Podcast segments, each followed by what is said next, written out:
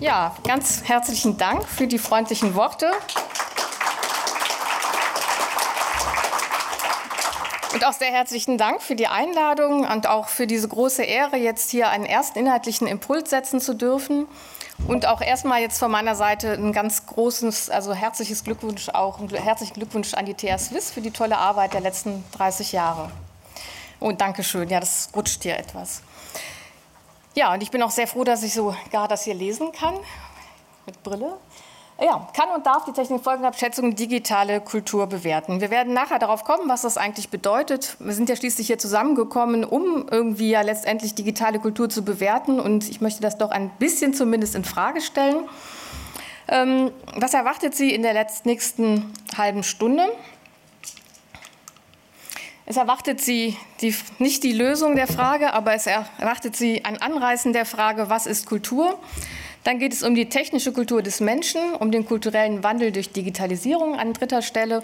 Und zuletzt geht es eben um diese eigentliche Frage, kann und darf Technikfolgenabschätzung digitale Kultur bewerten? Also, was ist Kultur? Das wurde von meinen Vorrednerinnen ja schon ja, auch versucht zu skizzieren. Wir haben schon viel gehört, was Kultur ist und was vielleicht eben auch nicht. Und erwarten Sie bitte auch von mir keine umfassende Klärung äh, des Kulturbegriffs. Ich möchte Ihnen nur einige Hinweise geben zu dem Phänomen Kultur, um dann anschließend auch darauf eingehen zu können, zumindest in Aspekten, wie sich Kultur verändert durch Digitalisierung. Und ich möchte gerne starten mit einem Kulturtempel. Was Sie hier sehen, ähm, das ist das, was vielen von uns in unserer Kultur einfällt, wenn man von Kultur spricht, nämlich die sogenannte Hochkultur oder eben die schönen Künste. Da gibt es ja ähm, die darstellende Kunst und die bildende Kunst. Hier haben wir die darstellende Kunst, was Sie hier sehen. Das ist ähm, das Festspielzentrum bzw. Festspielhaus der Richard Wagner Festspiele in Deutschland, im deutschsprachigen Raum sehr bekannt, ähm, ist viel gefragt. Es gibt lange Wartelisten, bis man überhaupt Tickets bekommt. Zumindest vor Corona war das der Fall. Man sitzt dort stundenlang und hört dann äh, ja, Inszenierungen von zum Beispiel Tannhäuser oder Der Ring. Und ähm, viel Prominenz kommt dahin. Die Bundeskanzlerin war bis letztes Jahr dann jedes Mal auch dabei. Es hat also eine sehr starke Aura. Was auch natürlich zu unserem üblichen Verständnis gehört, der schönen Künste, ist dann die bildende Kunst. Sowas hier, das ist ein berühmtes, ähm, ja, berühmtes Werk, ein äh, Werk, das man in Amsterdam findet, die Dienstmarkt mit Milchkrug von Johannes von Meer von 1660. Und dann haben wir sowas hier. Das ist natürlich jetzt ein ganz anderer Kulturbegriff, äh, die Schweizer Kultur. Und ich bin mir sicher, dass schon viele von Ihnen jetzt äh, gewisse Zweifel hegen werden, ob das denn jetzt hier wirklich die Schweizer Kultur ist.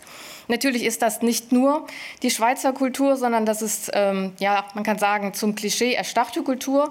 Und man kann daran auch erkennen, dass Kultur ähm, immer ein umkämpfter Begriff ist. Also wer kann für sich eigentlich einen Anspruch nehmen, die Kultur eines Landes zu prägen? Da haben wir auch diesen Begriff Leitkultur. Und ähm, natürlich soll dieses Bild auch anspielen auf das, was auch, sagen wir mal, das Pendant zur Hochkultur ist, nämlich die populäre Kultur oder auch die traditionelle Kultur.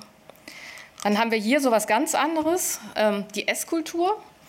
Und das hat irgendwie zu tun mit Zivilisation. Jemand ist kultiviert, sagt man auch. Jemand hat eine große Bildung. All das wird auch assoziiert mit Kultur. Also wir könnten noch ewig so weitermachen. Es gibt eben ganz viele unterschiedliche Begriffspaarungen, auch in Bezug auf den Kulturbegriff. Ähm, ich möchte hier nur so was ganz Unterschiedliches nennen, wie die Streitkultur, die Subkultur oder eben die Gemüsekultur, was, was ja auch was ganz anderes ist. Und ich habe mir jetzt mal die Freiheit genommen, da auch die TA-Kultur äh, hinein zu manövrieren. Ähm, der Kulturbegriff ist sehr eng verbunden mit Wertvorstellungen und auch Verhalten, äh, erlernten Verhaltensweisen. Und so, insofern betrifft natürlich auch die Kultur ganz stark die Art, wie wir Technikfolgenabschätzung betreiben, welche, was wir überhaupt als Problem identifizieren und natürlich auch welche Werte wir anlegen in Bezug auf eine Technikbewertung. Ja, ähm, wir sehen, es gibt also einen ganz breiten Kulturbegriff und äh, den Kulturbegriff, den problematisieren nicht nur, wie man denken könnte, die Kulturwissenschaften oder eben vielleicht die Kunstgeschichte, sondern es gibt auch viele Theorien aus Anthropologie und Technikphilosophie, die sich das Verhältnis äh, von Technik und Kultur und Technik und Natur genauer angeschaut haben. Und Sie werden jetzt im Folgenden sehen, dass es eine ganz enge Verbindung gibt zwischen der Natur des Menschen und dem Wunsch des Menschen, sich eine kulturell geprägte Umwelt zu schaffen. Ähm, die technische Natur des Menschen, da könnte man ähm, genauso gut davon sprechen, ähm, dass wir eine technische Kultur des Menschen haben, aber eben auch eine technische Natur des Menschen. Das haben dann auch viele getan. Man spricht in dem Zusammenhang dann von Technik als zweiter Natur. Ich möchte an der Stelle nur Arnold Gehlen nennen, der sich in dem Bereich sehr stark hervorgetan hat, wo sich dann die Grenzen zwischen Natur und Kultur sehr stark vermischen.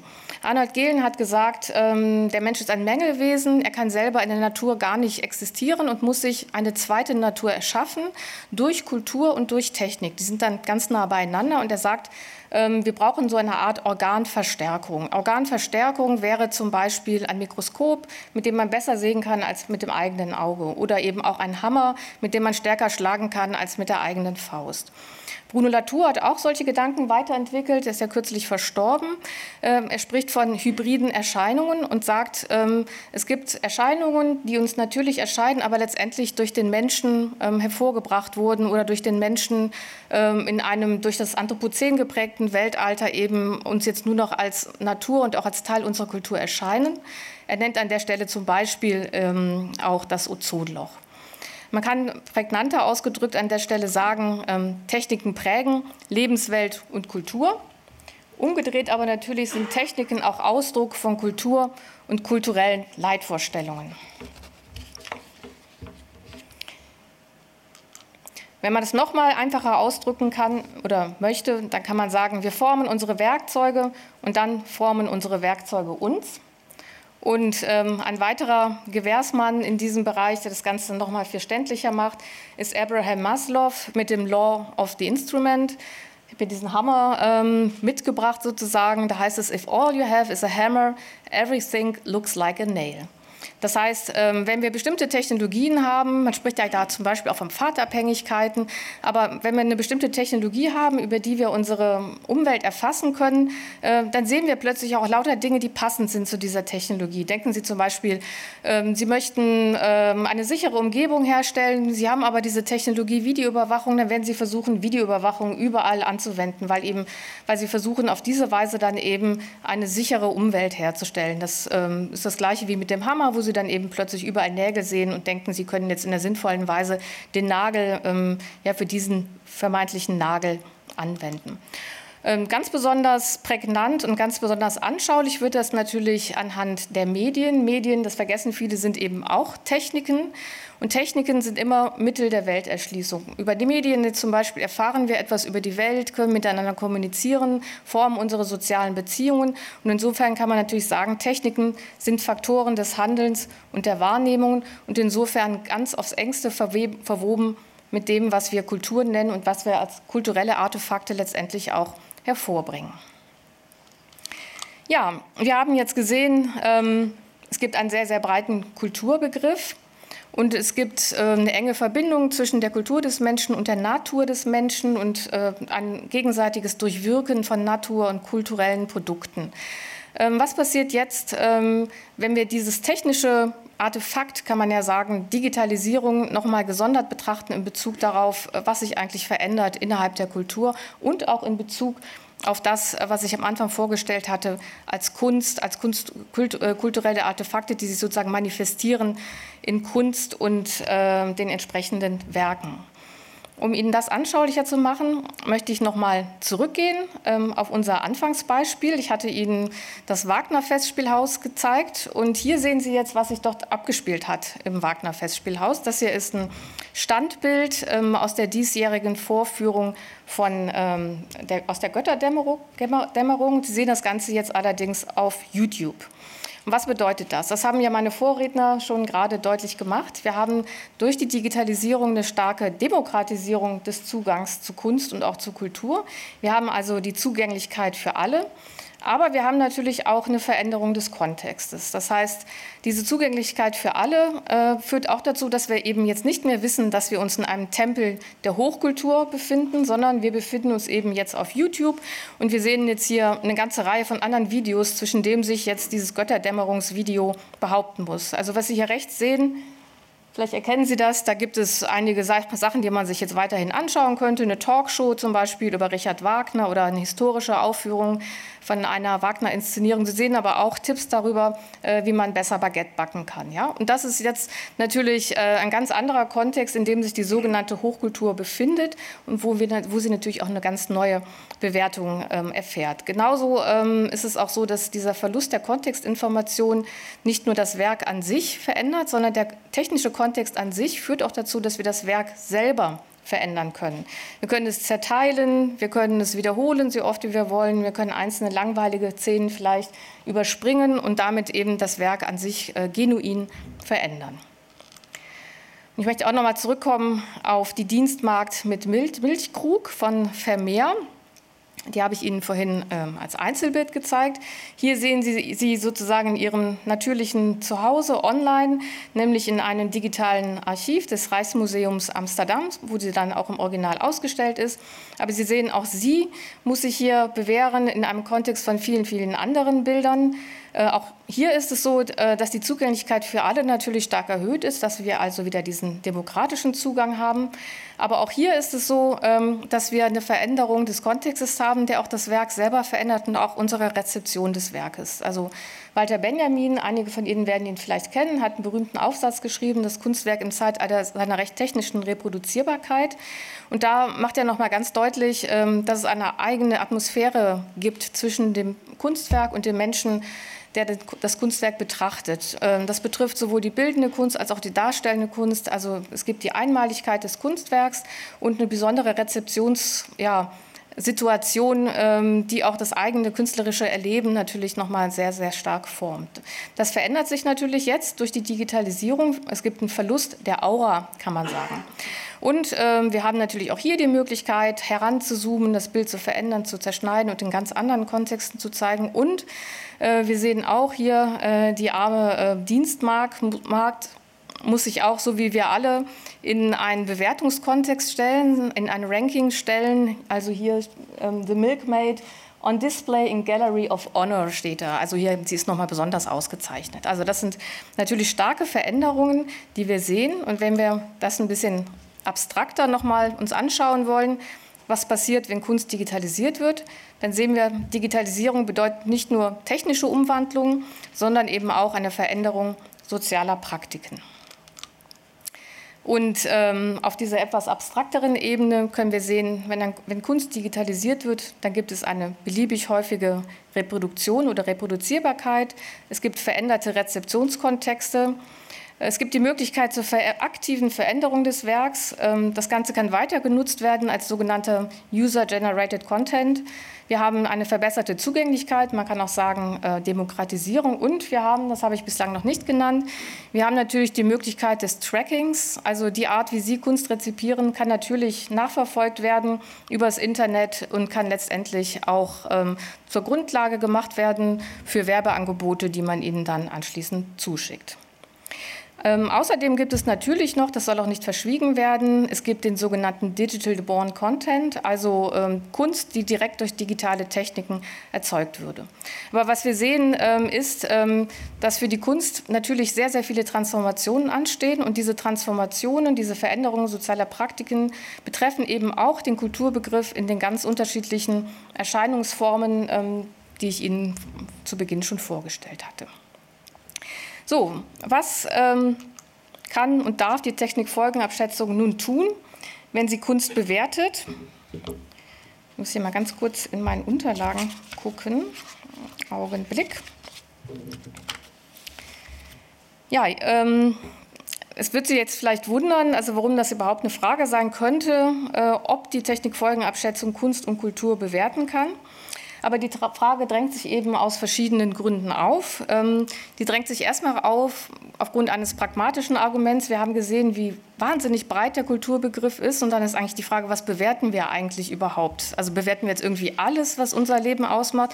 Man hat ja bei Arnold Gehlen gesehen, dass unsere gesamte Kultur äh, geprägt ist. Also unsere ganze Natur, Entschuldigung, man kann es einfach so oder so sagen, also durch diese Ver Verbindung von technischen Artefakten mit unserer Lebenswelt, was dann wiederum kulturelle Implikationen hat und so weiter. Also wie soll man da eine sinnvolle Technikfolgenabschätzung äh, betreiben? Es geht also darum, dass wir versuchen letztendlich so, wie man so schön sagt, den Pudding an der Wand festzunageln, wenn wir versuchen, Kultur zu bewerten. Dann geht es natürlich um Kompetenzen. Was sind überhaupt die Kernkompetenzen der TA, die natürlich ja auch interdisziplinär ausgelegt ist, aber wollen wir uns jetzt wirklich auch als Kunstwissenschaftlerinnen und Kunstwissenschaftler ja, ähm, hier verdingen oder, oder ist es ein Feld, wo wir sagen, na, das überlassen wir jetzt lieber den Kolleginnen und Kollegen?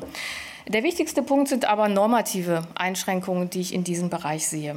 Ähm, Klassische Technikfolgenabschätzung ist immer damit verbunden, dass sie einen Gestaltungsanspruch formuliert. Das heißt, es werden hier Sollensanforderungen formuliert daran, wie eine Technologie sein sollte. Und das ist natürlich jetzt die Frage, kann die TA eigentlich Ansprüche formulieren, wie Kunst sein sollte oder wie Kultur sein sollte? Und ich würde denken, gerade das ist schwierig oder sogar geradezu unmöglich. Es ähm, ist tatsächlich etwas ganz anderes, ob ich jetzt grünen Wasserstoff bewerte oder eben ob ich Kultur bewerte. Also Kunst ist ein Raum der Freiheit, ebenso auch Kultur. Und die Anerkennung kultureller Diversität ist das, also ist ein Standard in der Ethik und natürlich auch in der Technikfolgenbewertung und eben auch in der Demokratie. Also deshalb nochmal die Problematisierung eben, ob TA tatsächlich alles bewerten kann, was im Bereich Kunst und Kultur an Phänomenen vorfindbar ist.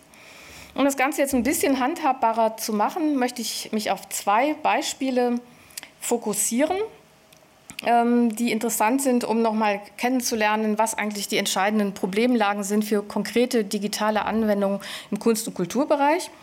Ich möchte ähm, über ein Beispiel reden äh, zur Erschaffung von synthetischen Bildern durch künstliche Intelligenz. Also hier geht es also um künstlerische Artefakte und um den Bereich äh, bildende Kunst. Und dann möchte ich sprechen über den Bereich Erinnerungskultur, also um Fragen von Digitalisierung und Tod. Also hier geht es um kulturelle Verhaltensweisen und gelebte Wertvorstellungen, also dieser etwas breiter gefasste Begriff von Kultur.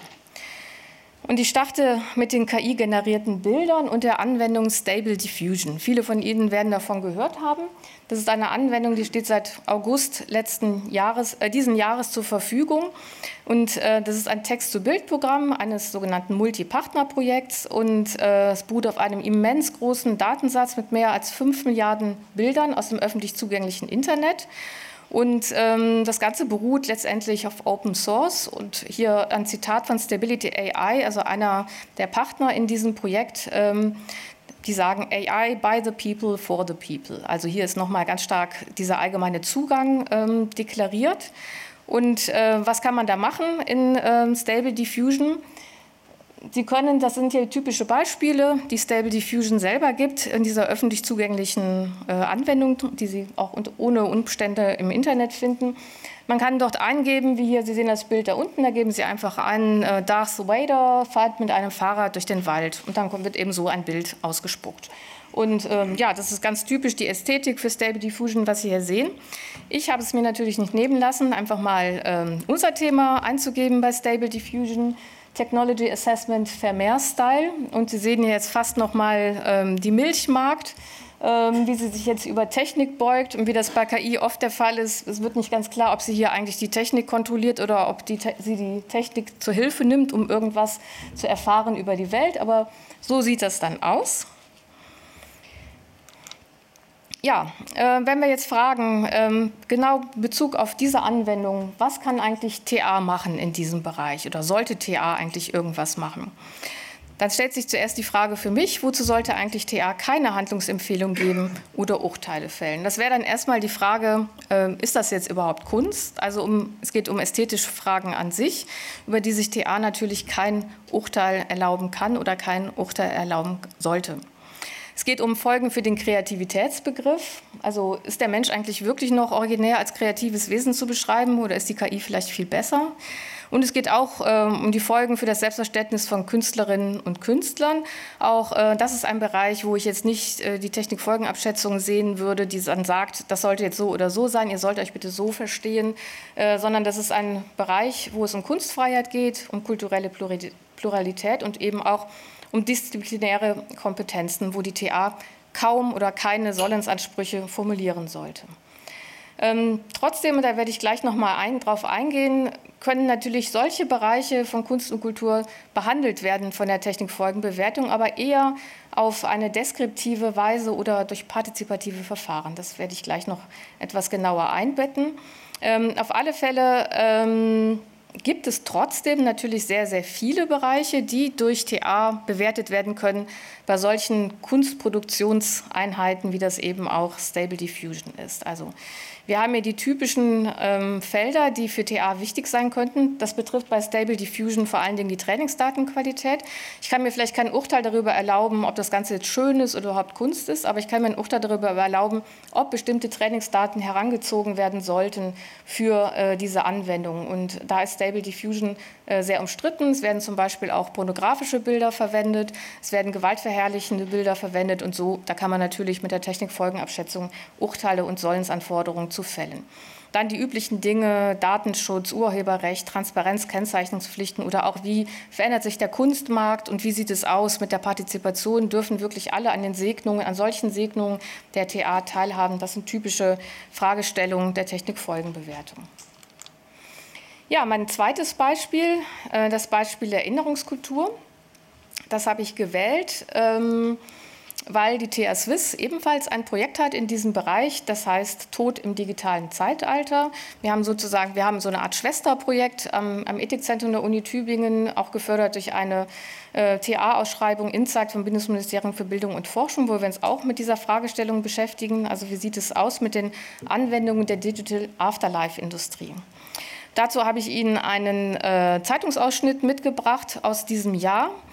Und ähm, der beschreibt, ähm, ja, sagen wir mal, das Vorgehen eines indischen Paares, äh, das gerne in großer Runde feiern wollte. Und das bedeutet in Indien leicht 2000 Personen, was aber wegen Corona nicht möglich ist. Und sie wollten dann nicht darauf verzichten, äh, sondern wollten dann äh, ihre Hochzeit ins Metaversum verlagern. Und ähm, ich zitiere, ähm, da geht es dann, also dann ähm, sagt er, äh, Padmavati, der Programmierer ist, äh, sagt, mein Schwiegervater ist im April verstorben, also werde ich einen 3D-Avatar von ihm erstellen, der ihm ähnlich ist und der meine Verlobte und mich segnen wird. Und tatsächlich hat diese Hochzeit stattgefunden im Metaversum.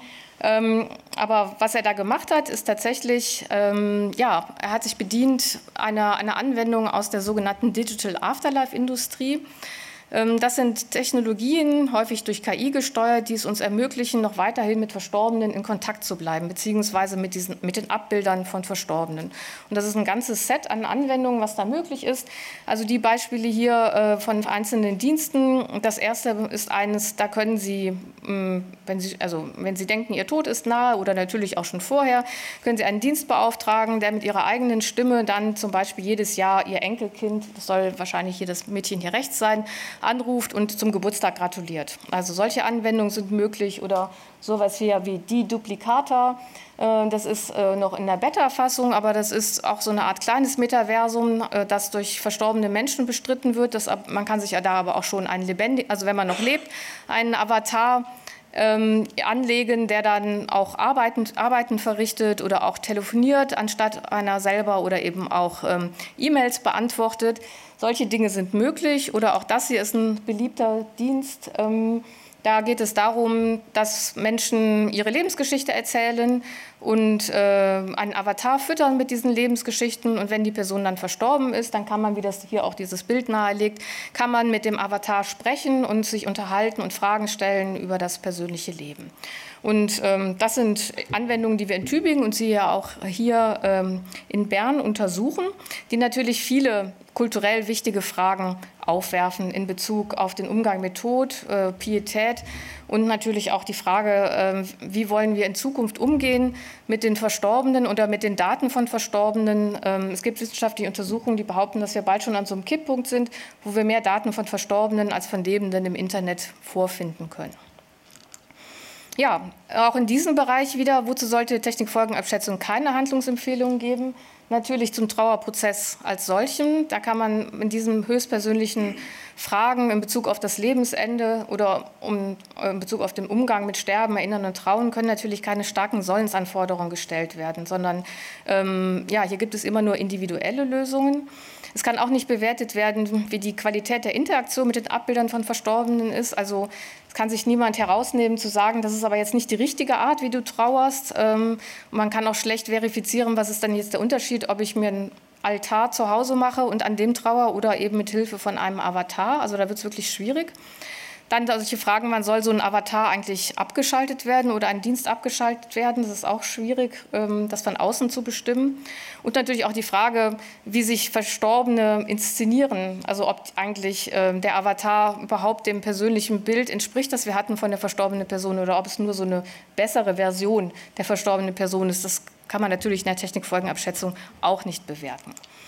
Man kann aber trotzdem sehr, sehr viele andere Dinge bewerten, die ganz klassisch auch teilweise sind für äh, die Technikfolgenabschätzung, nämlich die Frage nach einer missbräuchlichen Nutzung solcher digitaler Abbilder und wie sieht es aus mit den nicht intendierten Folgen. Dann die Frage der Kontextregulierung für digitale Abbilder. Also man kann dafür sorgen, dass solche digitalen Abbilder äh, jetzt nicht neben despektierlicher Werbung zum Beispiel laufen und das, ja, das ganze Erscheinungsbild herabwürdigen.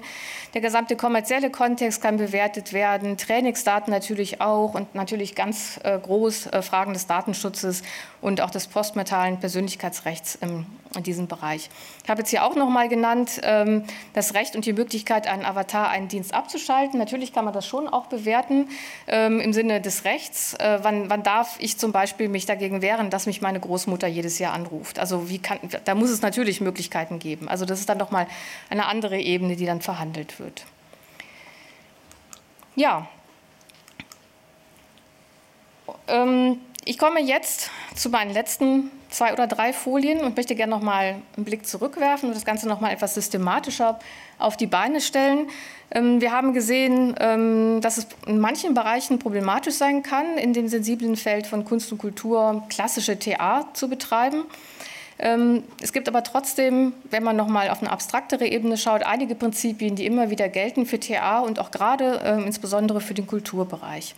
Man muss sich vor Augen halten, das wurde ja auch bei Vorred meiner Vorrednerin schon deutlich. Bei Frau Ernstberger hatte das, glaube ich, erwähnt auch nochmal, dass wir in der Demokratie leben und Kultur fördern wollen. Es geht in der TA im weitesten Sinne natürlich darum, dass Kultur sein soll, dass wir Kultur als etwas Wertvolles sehen. Und das ist natürlich auch kulturelle Prägung unseres Kulturbegriffs, dass wir ein bestimmtes pluralistisches Verständnis haben von Kultur. Und so kann man auch einiges finden, zum Beispiel auch bei der UNESCO oder bei der UN, wo es äh, ganz klare Rahmenbedingungen dafür gibt, wie man eigentlich Kultur und auch kulturelle Artefakte bewerten soll. Es geht immer wieder ähm, um die Förderung von Vielfalt. Das ist so ein allgemeiner Maßstab, den man tatsächlich immer wieder anlegen kann. Es geht immer wieder auch um den Schutz geistigen Eigentums. Und dann geht es auch um solche, eine ganz pragmatische, aber wichtige Ebene, nämlich die digitale Zugänglichkeit des kulturellen Erbes im Sinne von Gemeinwohl und Demokratie. Also alle sollen teilhaben können an den Segnungen einer digitalen Kultur.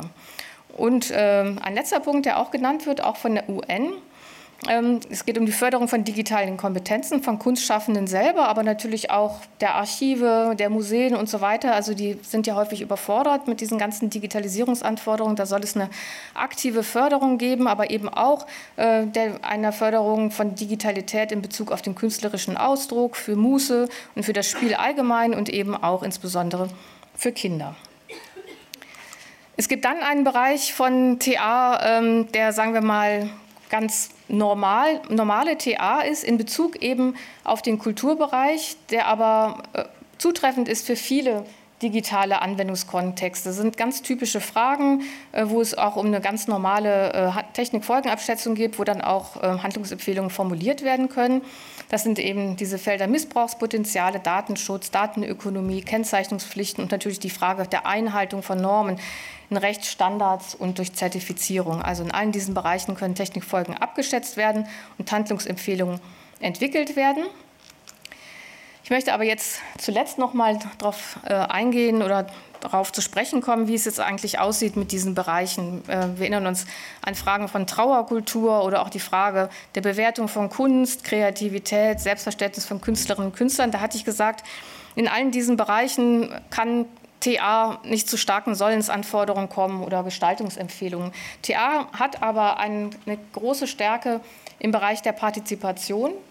Ähm, und da sehe ich dann vor allen Dingen eben solche Themen. Also in der sogenannten, also wie ich das hier genannt habe, Technikfolgendiskussion. Technikfolgenabschätzung kann durch partizipative Verfahren einen Raum schaffen, wo sich Menschen, Künstlerinnen und Künstler, aber auch natürlich normale Bürgerinnen und Bürger darüber unterhalten, was sie von solcher Kunst halten, wie es mit dem Kreativitätsbegriff aussieht. Also es kann also einen Meinungsaustausch geben zu diesem erweiterten Themenkreis von Kunst und Kultur. Und das kann natürlich beschrieben werden durch die Technikfolgen Bewertung. Und diese Beschreibung, also als Technikfolgenbeschreibung und auch durch empirische Untersuchungen, die in den jeweiligen Feldern angestellt werden, kann etwas vorgelegt werden, was diese, was diese sensiblen ähm, Felder innerhalb äh, der TA beschreibt, was aber trotzdem nicht also starke Sollensanforderungen formuliert ist, sondern eher einen beratenden Charakter hat, eben dadurch, dass man Wissen sich aneignet, dass man Meinungen hört und insgesamt eben den Diskurs und Partizipation innerhalb der Gesellschaft zu diesen Themen anregt. Ja, soweit. Hier habe ich noch die Diskussionskultur ähm, herausgekramt. Und ähm, ja, ich freue mich jetzt auf den Austausch mit Ihnen und stehe natürlich für die Diskussion zur Verfügung.